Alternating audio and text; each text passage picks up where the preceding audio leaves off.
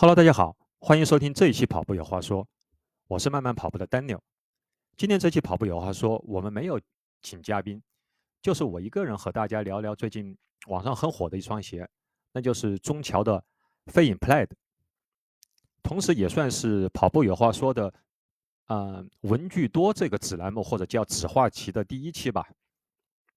文具多的这个名字来源就是啊，我们经常说的差生文具多了。嗯，我们会聊聊装备，嗯，但不是测评啊，会更侧重于个人的感受和体会。因为网上关于装备的各种维度的测评太多了，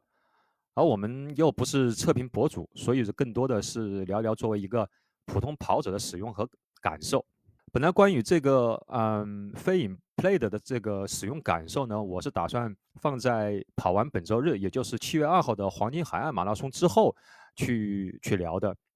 但我现在已经有了一个初步的结论了，所以觉得就不用去等到周日跑完比赛，嗯，再来去聊这个，嗯，飞影 play 的了。如果大家想知道这个结论呢，也可以直接把进度条拉到最后啊，直接收听。在聊这个，嗯，飞影 play 的之前呢，我就想先聊聊，啊，我对国产鞋的国产跑步鞋的一些看法，因为我现在是在身处海外，所以接触。呃，国产跑步鞋的机会不是太多。我记得我第一次接触国产跑步鞋，应该是在一七年。那个时候，我我曾经去担任某场比赛的嗯配速员啊，四三零的这个配速员。当时要求呢，必须穿嗯赞助品牌的鞋。那赞助品牌给我们的鞋呢，已经是他们的最顶级的比赛竞速鞋了。不过当时的感觉呢，的确嗯不是太好。哦，或者说没有什么太惊艳的感觉。当时主要的感觉就是，啊，中底实在是太硬了，几乎没有缓震。那这个鞋呢，我我也就只穿了一次，嗯，就是那一次做配速员去穿，完了之后就送人了。嗯，Nike 的碳板鞋出来后呢，加上国内跑马人群的不断增加，也极大的激活了国产嗯鞋在这方面的研发和投入。各种黑科技啊，各种中底啊及碳板技术都，呃层出不穷。不过一直也没有机会去试试这些呃新出的各种黑科技的鞋。一来呢，主要是我觉得我日常穿的这个碳板鞋啊，主要是啊 Nike 也找不出太多的这个毛病，没有太大动力去嗯尝试国产碳板鞋。第二个呢，就是身处在嗯这个海外，即使有这个嗯转运的话，还要转运。但对这个尺码呢，也嗯也不是吃的太准，嗯，另外就是没有完全没有这些试穿的体验，万一感觉不好的话，也没有办法去退换货，所以一直就处在这个观望阶段。飞影 Play 的这个鞋呢，其实我也不是属于就是突然去盯上的，主要是在几个月前，应该是在嗯啊今年二三月份吧，就无意中看到中桥的这有一款它的。强风这双鞋再去打折，那应该是一款训练鞋啊。因为我所在的这个跑团呢，它也它是叫强风，出于这种，嗯，这方面的这种关注，再加上这个鞋打折下来的价格也不贵啊，三九九，就感觉这个试错的成本也不是太高，于是就买了一双。正好有朋友从国内回澳洲，于是就很快就就拿到手手了。这个鞋拿到后呢，我大概就就接着就连着穿了差不多有有一百公里，就基本上就每天每天都在去穿，然后各种路面加不同的训练组合都尝试了，呃，感觉还真是不错。嗯，从轻松跑到 tempo 到间歇，我觉得这些这个这个强风它都能够去胜任，就感觉这个鞋的脚感它是接近于 Saucony 那个 Saucony Endorphin Speed 的感觉。Endorphin Speed，呃，我一二我都有，而且之前基本上这两双鞋加在一起穿的差不多也有七百到八百公里，所以说对这个 Endorphin Speed 的一二的这个脚感是非常非常清晰的，就感觉强风和这个 Speed 感觉比较像，但差别就是感觉强风的中底会稍微薄一些，所以就感觉路感会更清晰一些吧。可以这么说，所以说有时候就会有有感觉就会有阿迪的那个波士顿八九的那种，就是略微那种薄底鞋的这种感觉。所以这个鞋呢，它整体上还是就是性价比非常高的一双这个日常训练鞋的。正是有了这个中桥强风这鞋带的惊喜呢，我就在网上比较多的关注了他们家的，嗯，应该说叫顶级呃碳板技术鞋的一些信息。然后看见呢，大家就是推荐这个飞影会比较多。那飞影它应该是。它从飞影 PB 一点零、二点零，然后现在应该是三点零。三点零基本上在网上看的也是，嗯，好评如潮。嗯，所以就在四月份的某某个时候吧，啊，正好中桥在去做活动，这个飞影 PB 三点零再去打折，就以六百六幺九的这个价格入了一双。啊五月份就有呃人从国内帮我把这双鞋给带过来了，然后这双鞋也穿着跑了差不多。有一百一百公里上下吧，啊，跑了好几个三十公里以上的这个长距离。嗯，其实这个飞影 PB 三点零买了没多久，应该就嗯差不多不到不到一周吧，就在网上看到说，中桥今年会发售一款更厉害的顶级碳板金属鞋，就是飞影 Play 的。嗯，是一双当时。就是网上所说的，或者我看到的那种宣传，他说这是一双能够去 直接能够改变整个嗯碳板技术鞋市整个这个市场的这个鞋，所以当时很嗯这个很后悔，就是觉得哎呀我那我就早知道我就不买飞影 PB 三点零的，一步到位飞影 Play 的就行了。不过后来嗯从后来的那个使用感受上面来看的话呢。这两双鞋子感觉是完全不一样，这个呢，我在后面的使用感受中会慢慢说到的。我这双飞影 Play 的呢是首发，嗯，八九九买的，嗯，当时我记得中桥还挑了一个北京时间半夜十二点钟去发售，那就是澳洲时间就是凌晨的。我当时比较就是比较无力吐槽这种，呃，这种学其他品牌这种限量鞋啊，这种饥饿营销的。啊，这种方法，嗯，我还当时还怕我就是首发还去抢不到，然后没想到第二天其实早上起来再一看，然后发现码数什么东西啊都很全，也没有出现所谓的那种抢，就是这种啊这种抢购吧。然后这双鞋我是五月份五月中旬拿到手，到了朋友家，然后朋友六月份回澳洲啊帮我带过来，然后这个鞋。到现在为止，我大概一共跑了差不多五十公里，各种路面，包括操场、水泥地、沥青路面，然后土路啊，都会有涉及到。如果不是打算把这双鞋作为呃，就是这一周的比赛用鞋，我可能会跑得更多。那关于飞影 Play 的各项参数，我就不说了，因为一是我是觉得我我不是专业的测评博主啊，呃，二是这些数据什么的，我觉得网上已经很多了，那些。啊，专门的测评博主基本上都把它就是三百六十度各种各样的数据，什么这个重量呀，还有什么这个中底中底密度啊，回弹系数啊，都已经说了很多了，我就没有必要再去照着再去读一遍了。聊这个鞋穿着体验之前呢，我先说一下我自己的一些个人的这个基本情况吧，这个也是给大家会有一个参考。那我个人属于高步频跑者，日常步频在。呃，幺九零到呃两百左右，然后呢，我的落地落地方式呢，差不多是全掌，嗯，稍微偏厚一些。那我最近在比呃准备这个比赛，周跑量大概在一百上下。嗯，碳板鞋的话，我从呃 Nike 他们第一代的嗯 Four Percent，一直到最近的嗯 Alpha Alpha Fly Two。那我都穿过阿迪呢，我就是穿过他们家的 Adidas Pro Two，所以接下来我你要去穿穿穿着感受的时候，我可能更多的是拿 Play 和 Nike 我穿过的一些碳板鞋进行比较。那事实上，Play 也应该是对标的，就是如他所宣传或者包括大家看它的那个外形来看的话，它对标的也是 Nike 的 Alpha Fly。拿到鞋之后呢，我第二天就在操场上面跑了一个 7K 的 Tempo。大概是四二五左右的配速，那第一个的第一个感觉就是这个鞋好软的，和我之前穿的所有的碳板鞋都不一样。包括和他们家的，就是之前我穿的飞影 PB 三点零。那这个 PB 三点零呢，其实从硬度回荡上来看呢，我觉得更接近于 Next Percent 的这个感觉。那这个飞影 Play 的呢，就是我在网上看的那些测评博主说的，就是这个飞影 Play 的它的中底是分两层的，那下面是偏软一点，上面呢就是硬一些。这个软的的确就是我们经常说的，这个是叫踩屎感。那这个软真的是，真的是那种就是踩上屎的感觉啊。嗯，那我刚刚开始穿的这个鞋，就是热身的时候，感觉就很轻松的进进入到这个五分配。当时我心里面还，呃呃，心中大喜，我就想，难道这就是传说中的推着你往前跑吗？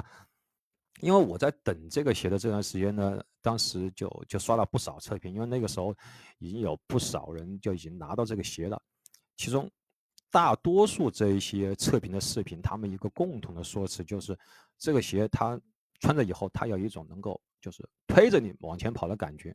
呃，甚至有的还拿出数据来说话，说能够让你的配速配速在同样情况下能够去快五秒左右啊等等。我当时在想，哎呀，我说这个这该是一种。就是多么奇妙的体验呢！刚一上脚呢，之后呢，跑了两步，就觉得的确如那些测评视频说的一样，就是软。但很快就适应了。嗯，热身完毕之后呢，就开始要主课。嗯，前面的第一二公里呢，还就是感觉它是很软弹的。但似乎就没有传说中的就是推着你往前跑的那个感觉，或者说呢，我当时是在体会着，在寻找着被推着往前跑的感觉，但好像一直都没有找找到。那从体感和配速来看呢，似乎和以前的差别也不不是太大。从脚感呢，或者是要触地感上面来看来看呢，的确是要比 Alpha Fly 一要软一些。这个是能够很明显的感觉出来，嗯，回弹的感觉呢，似乎嗯差不了太多，就是没有很明显的这种区分。跑完以后呢，呃，我去看这个嗯数据，好像和之前穿 Alpha Fly 的这个区别不是太大。相同配速情况下呢，无论是步频还是心率方面，都。就是这些区别都不是太大，我当时就想着，是不是因为在操场上的缘故？因为这个鞋这个偏软，然后操场呢，它也是这个塑胶跑道跑跑道嘛，它也是偏软弹的，可能就是这个会不会就是呃两相抵消了，可能发挥不到飞影 play 的那个强项。是不是在就是硬质路面，比如说像在水泥地啊或者沥青路面上会更好一些？于是就想着，我就等到周日的这个长距离，那可以再去试一试。周日的长距离呢，是我比赛前倒数第二周的一个一个长距离训练，计划呢是跑二十六公里。那差不多，嗯，热身差不多就是两公里，然后之后呢，我就跑了一个十八公里，平均配速。四二七的一个 tempo，然后跑完之后呢，后面就是 cooling down 了。这段长距离训练呢，上下坡也都有，各种路面环境也都有，呃，包括啊水泥路面、沥青路面，然后还有一小段碎石子路。那整体上还是感觉它是嗯非常软弹的，也就是当这个鞋接触到地面那一刹那，你甚至是都能够去感知到中底的，就是变化的。这个是我在 Nike Four Percent、Next Percent 以及呃 Alpha Fly 上面是，就是基本上感感觉不到的。至于推着你跑的这种感觉呢，我的确是没有感觉出来。可能我在想，是不是我的那个配速还是太慢了，还没有足够的压力迫使上一层比较硬底硬的一这个中底发挥作用吧。另外呢，我发现。当我在跑了二十公里左右的时候，就是说我基本上到我跑完了这个，嗯，这个 temp temp 之后，我的右脚的脚踝呢出现了比较大的疲劳，就是感觉右脚这个发力脚踝会有很不舒服，然后再去转弯的时候，嗯，就感觉脚踝无法承受太大太急的这些弯，这个是我之前在跑长距离的时候没有出现过的，因为在前面几周呢，我的长距离训练都是在三十公里以上，中间差不多也会去跑将近有九十分钟左右的，就是四二零到四三零这个配速的 tempo 都没有出现这种情况。然后为了进一步去对比飞影 play 的和它对标的 alpha fly 的感觉呢，那我要在接下来的周五。在操场上跑了一个小强度，那这个小强度呢，嗯，它就是我从我 VO2 max 的配速，然后到乳酸门槛配速，然后再到 tempo 配速的一个混合间歇，啊，大概是按就是一三五，就是 VO2 max 跑一分钟，然后中间休息两分钟，然后再去跑乳酸门槛的这个配速三分钟。然后中间再休息两分钟，然后再跑 tempo 的这个配速，中间再休息，呃，tempo 配速跑五分钟，然后中间再去休息两分钟，分别是用呃 Alpha Fly 二和飞影 Play 的跑一遍。那么这么前后一对比呢，就就是这种差别就感觉非常明显的，尤其是在当我去跑 VO2 Max 配速的时候，我就感觉我穿那个 Alpha Fly Two 的话。感觉上到三二零不是太难，基本上就是我腿上一发力，还是可以把这个配速给推上去的。但但当我用这个飞影 Play 的跑 VO2 Max 配速的时候，就感觉我的腿是在发力，嗯，我的呃，我心肺肯定也没有问题啊，但我就感觉我落地后。就会有一些就是泄力的这个感觉，就很明显会感觉到这个它的这个中底会有一点，能感觉到变形。然后我到了感觉到了三上五左右的时候，就感觉很难再再往上去推了。这个时候就是感觉很难啊往上去推，嗯，不是说是就是心肺的问题啊，是的确就是嗯我的腿再去用用力，嗯但是呢，嗯，配速好像就很难。很难上去，嗯，我也没有去体会到所谓的就是推着你跑的感觉啊。那跑完以后呢，我去查看数据，发现，在相同配速下，我的步频、步步幅什么的，就是这两双鞋跑出来的这个这个数据也也相差无几。那经过了这样这种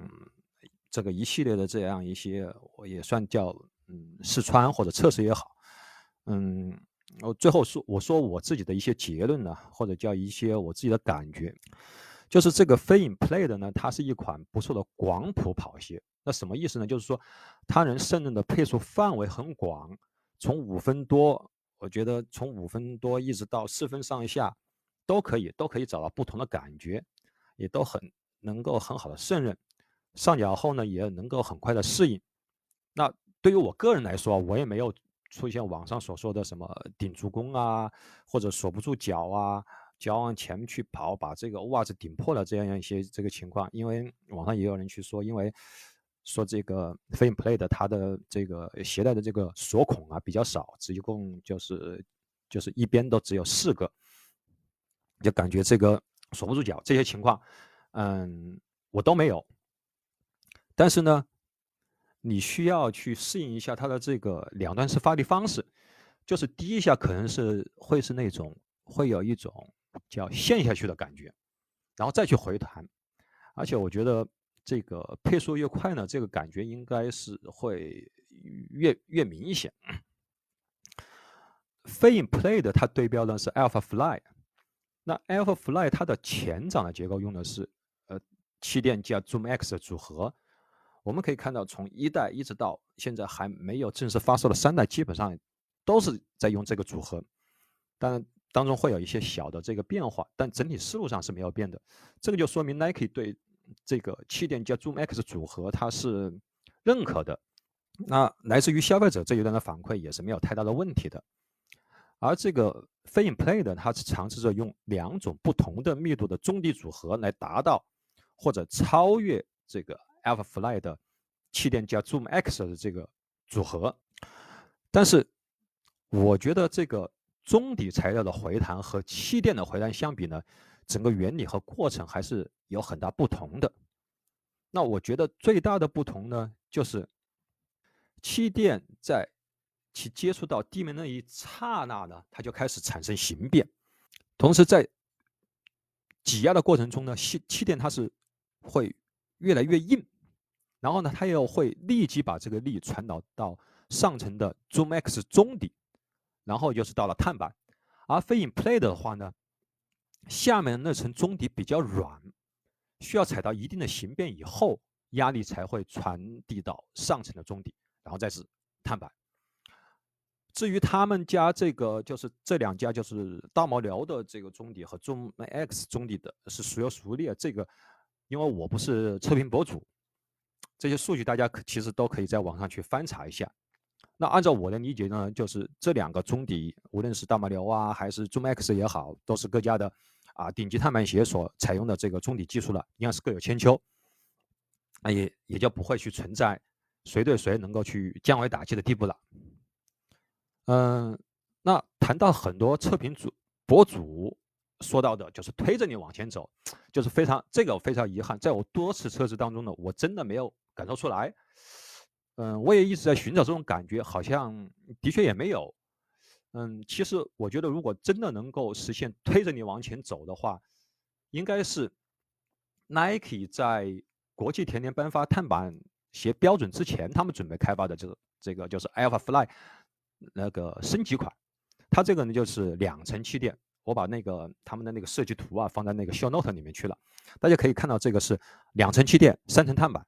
那这个很明显，大家一看这个就是一个弹簧的结构了，所以。国际田联就很快在他们这个发布了这个 Alpha Fly 这个就是升级款的这个设计图之后，他们就很快就发布了碳板鞋的一个这个标准。最核心的就是两点嘛，第一个就是中底不能超过四十毫米，第二个就是最多一层碳板。否则，我觉得啊，如果 Nike 做出了这款这个两层气垫、三层碳板的鞋，那真的是要这个 Game Over 了。那这个就是我整个下来我对飞影 Play 的。这个使用感受，那我想我应该嗯是不会在嗯接下来嗯周日的这个比赛当中去去尝试着嗯使用飞影 Play 的去跑这个比赛了，主要还是我觉得可能会在就是后段呢，它的这个就是支撑会不够，可能会给我的这个脚踝给带来。就是更大的这个负担，这个就是我还就是不能吃的太准，所以说我想这个比赛呢，我嗯不太能够去去冒这个险吧。非常感谢大家收听这一期的跑步有话说的文具多，也欢迎呃穿过飞影 Play 的小伙伴积极踊跃留言，说出你对飞影 Play 的使用感受。那我们下期见，拜拜。